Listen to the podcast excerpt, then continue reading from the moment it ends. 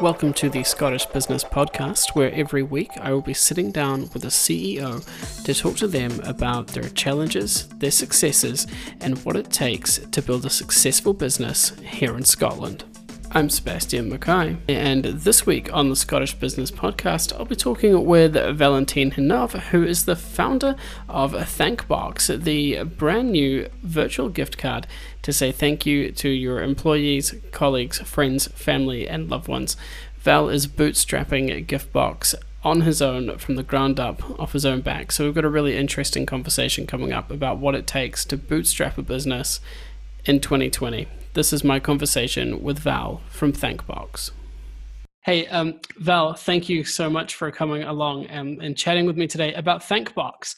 Yeah. I thought that it would be cool if you just give us a quick rundown of what Thankbox is and does. I've used it a couple of times. I had no idea when I was using it that it was a bootstrap sort of local, on its way to be success story, shall we say. So let's start there, and then I'm keen to dig into your entrepreneurial journey, because I really want to know about bootstrapping a startup at the moment, because a lot of people go for funding, so there's a lot to talk about.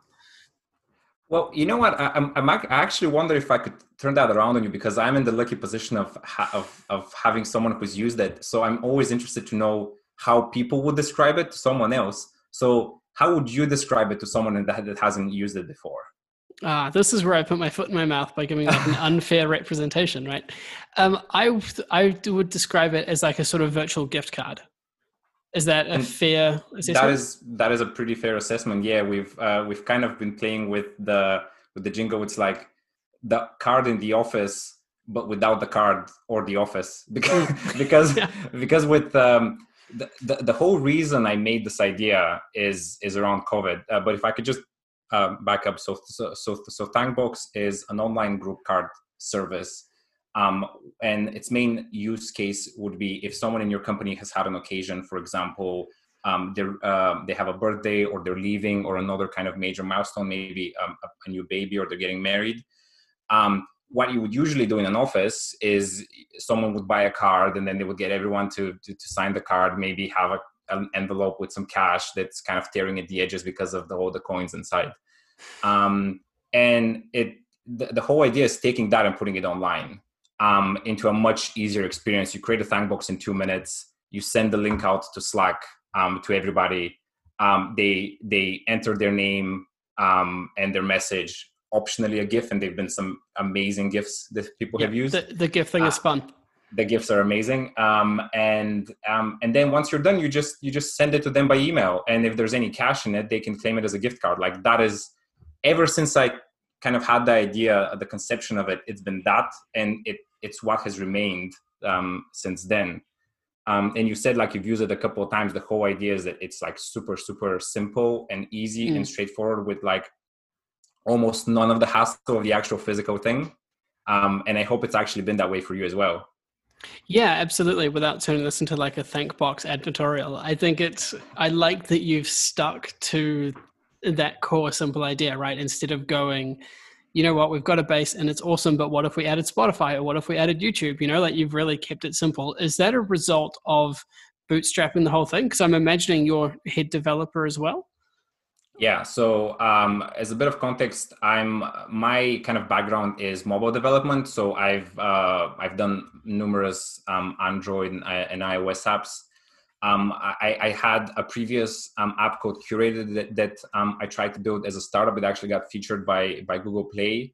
The problem at that point is I was kind of quite young in my startup journey. I didn't quite know what I was doing. Had no really idea how to monetize it. So it kind of just died. But I ended up learning quite a lot about it. Ended up learning quite a lot about about bootstrapping, about raising funds, etc. I got into some really good online communities, one of them being Indie Hackers, that kind of really promote the idea of bootstrapping. So I decided that the next time I try to do something, it would follow this path where you set a budget that you put in it, and you kind of stick to it. And a lot of the reason why Thankbox is so simple is and simple in a nice way, and has a core set of features, is because from the very start I said, I want to build this in a month or 2 months. Mm-hmm. I want to release it, and I want to only add the things that add value based on the feedback that I get. And luckily, I have adhered to that more or less. It actually launched in May. I started building it properly in March, although I actually had the idea about this time last year. Mm. But at the time, I didn't have the capacity to do it. But when March rolled around, and just around when lockdown was about to happen, I just thought, nobody's going to be in an office anymore. This is the perfect time for a product like this. You know, kind of like something positive coming out of COVID. So at that point I said, okay, I need to figure out how to build this. But I was still in a contract. So I couldn't really build it quickly part-time.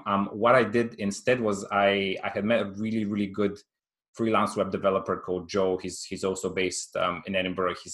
We've worked together a few times before. Him and I agreed on like a profit sharing agreement where he would build the majority of Thankbox up front. And the agreement states that once Thankbox starts making a certain amount of money every month, he would be entitled to a % of that, mm-hmm. For a certain period. And that worked out great because it de-risked it for me and also for him. If Thankbox is successful, he's set to make more than what he would on just a flat fee. And he's had a lot of experience building websites, and he got the main thing going in about 2 months. It was great. I mean, in mid-May, we kind of launched it, then spent, you know, a couple of weeks just, you know, taking care of the obvious bugs, etc. And since June, it's just been getting people using it. So that's been kind of the journey. And what have been some of the things that you've learned that you wish your former startup self had learned? You know, like maybe some of the less obvious things that have tripped you up along the way and you've gone, oh, I'm not going to do that again. Well, a few of the kind of the things that became immediately obvious that most people probably won't know is that it's actually really easy to get a software startup up and running, and it's ridiculously cheap. I mean, the whole kind of tech stack that runs Thankbox costs less than like 10 quid a month. It's mm-hmm. it's really easy to get going from that end. And then afterwards, the kind of the more hard lessons that you learn is you need to be measuring how well you're doing from the very beginning. I made that mistake with my last startup, and with this one, like since the beginning, I have had like really simple analytics in place. I have had a really simple kind of admin panel that lets me see, you know, people how people use Thankbox, how long does it take once one is made to then be sold, et cetera. And those tools have really kind of helped me identify patterns in how people are using it, or identify maybe certain issues that they're having. And doing that has just paid a lot of dividends so far. So because you're a software developer guy, right? As opposed to being like a sales guy that's decided to start a business. So what's that sort of journey into sales been like, where you've gone, okay, I've got this, now I have to convince every corporation in Scotland to buy it? It has not been easy, to be honest. I am a techie. I am inherently not a sales guy. I have had to kind of step into that role as best I can.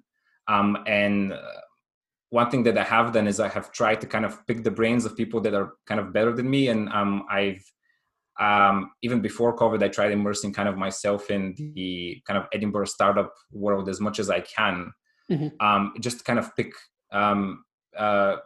up those skills. And I was lucky enough to kind of, especially with Codebase in Edinburgh, I met a lot of like really, really great people, had a lot of advice. And then through that network, I ended up finding someone called Alex Martin, who's actually come on board, kind of help me a little bit with the marketing. So he just, he spends like a little bit of time every week just to kind of help me with that marketing angle, because he has had a lot of that experience before.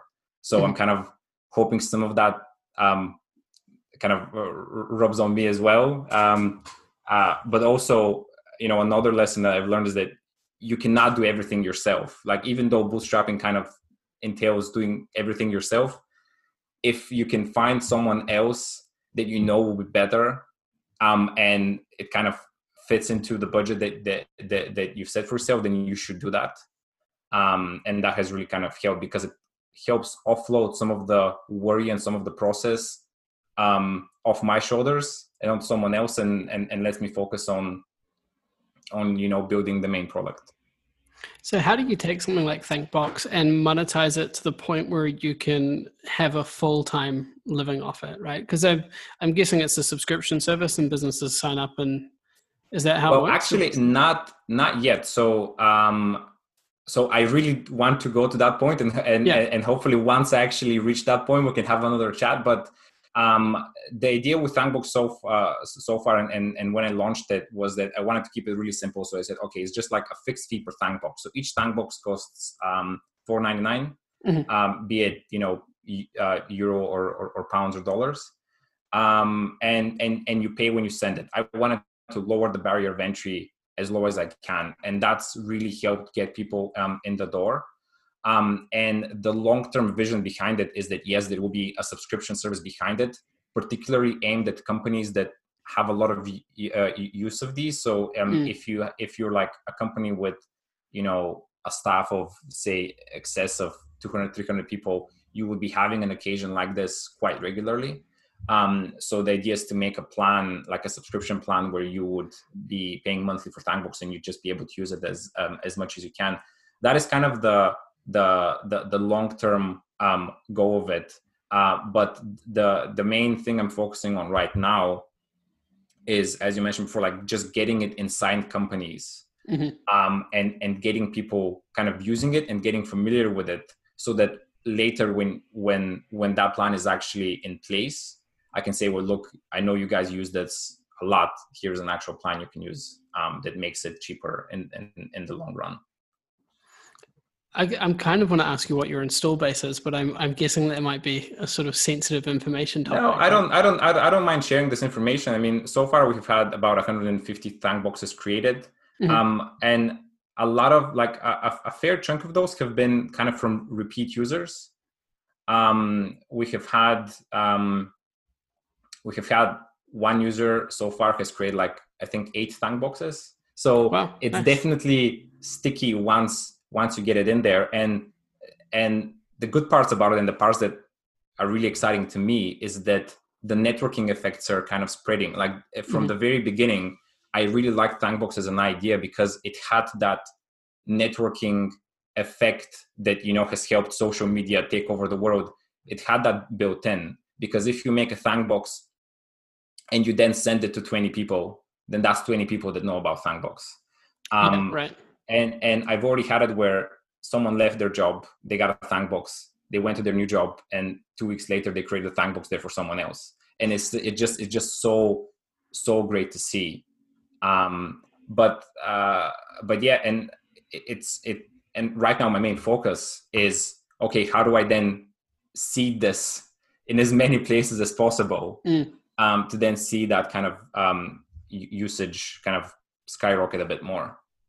So to talk a bit more about bootstrapping, when you're setting a budget for that, is there a sense of, like, this is what I can afford and this is what I want to spend? Or is it more like, what's the maximum of my kind of, say, savings or salary that I can put into this to make it run? Like, how do you find that kind of balance?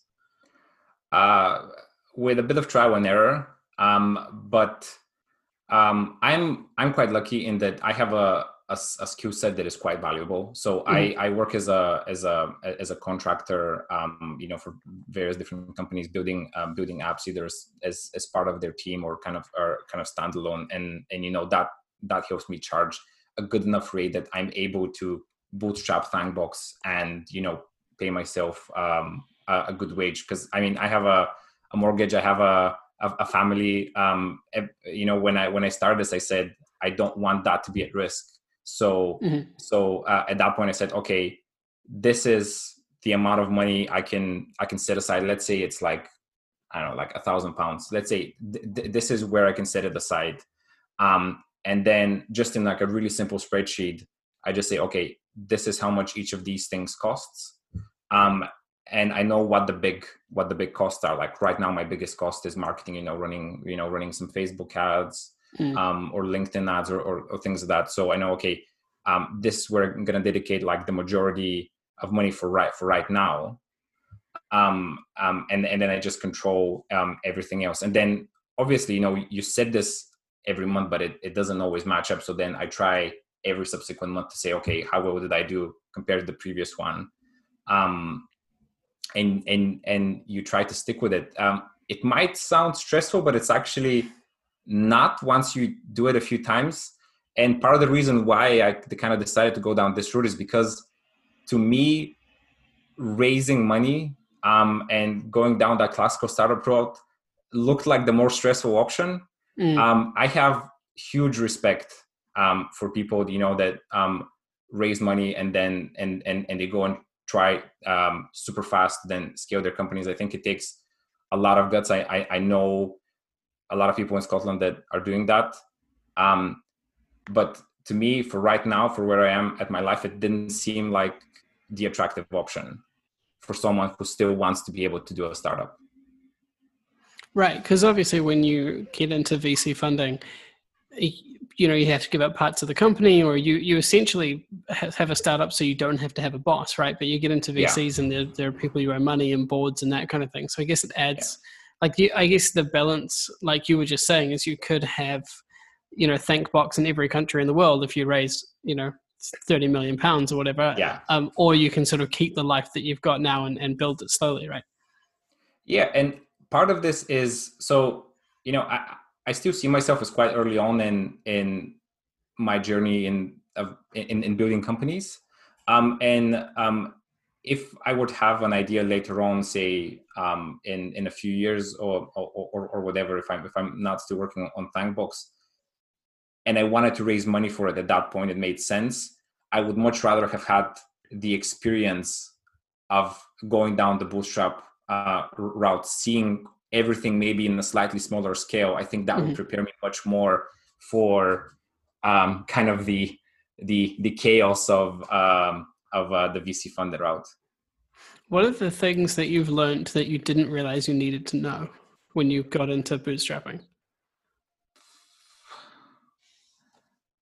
One of the really obvious ones was that building the thing is the easy part. The hard part is actually getting people to use it. And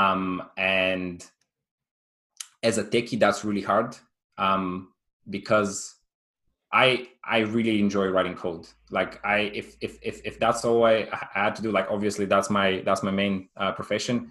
I'm really happy, but at some point it doesn't make sense to just add more features to a product if you know that you still have to like drive more people through the door. So I've tried to kind of like force myself to think more into in a different mindset.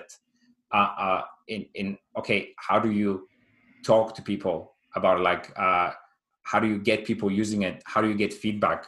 One thing that has been kind of a recurring theme in kind of a lot of the startup books I read and a lot of the online communities is talking to people as much as you can, talking to users as much as you can, and right now, at this stage, everyone who makes a Thankbox, I send them an email. If I can find them on LinkedIn, I find them on LinkedIn. And if I don't know how they found out about Thankbox, I ask them, okay, how did you find out about us? How is it going so far? Did you enjoy it?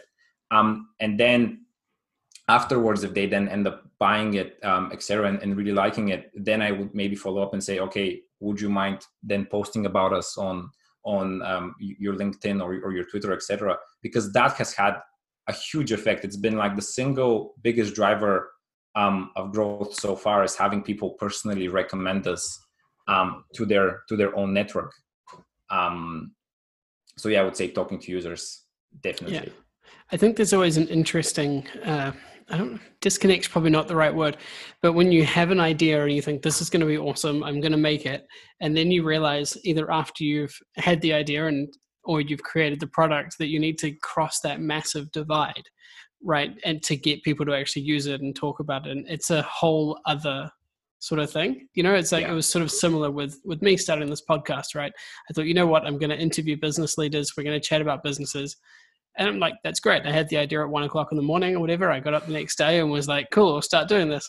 And then all of a sudden you're like, oh yeah, I have to do this whole other sort of part of it, right? It's not just as simple as what people see. I mean, for you, because you'd obviously already had a startup, right? So how prepared did you feel making that jump from product or idea into, you know, sales cycle marketing, sort of, I don't want to say proper business building, but, you know, into that next phase? Yeah, so I was definitely a bit more prepared than just doing it for the first time. And yeah, I know what you mean in that when you have the idea and then actually seeing it executed and working is a huge chasm where there's a fog and you're running blind and you're going to hit a tree and then you're walking backwards until you actually find your way. I think almost all new ventures kind of are on that path. I think what I did in the beginning to help me through this was break it up into kind of smaller chunks, into smaller goals, because, you know, I could have just said, okay, I'm going to launch this and it's going to be making £1,000 the first month. You know, I couldn't do that because that's just setting myself up for disappointment. So when I originally started, I said, okay, I'm going to make this in 2 months. It's going to be really, really, really simple. And if in the first month I sell one Thankbox, I will be really happy. And as it turns out, the day I launched it, someone actually made one and bought one because they had been following me on Twitter. Cool. And when I was posting about it. So yeah, I would say the thing that helped me most is just getting those small kind of incremental goals that can kind of help push you forward. You know, as I imagine with you, like once you actually did your first podcast interview, you kind of felt, okay, I'm on this path now. I did the first thing. I did the first milestone. I can see it's probably not going to be as hard as originally thought. Mm.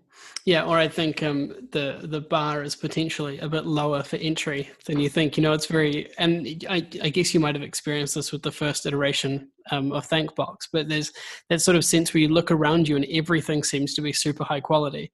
And you think, oh, I can't enter this space because I don't have like all of the, you know, all the kit or all the experience. But you realize quite quickly once you start that there is actually like a niche or a level that you can sort of enter at and then build up.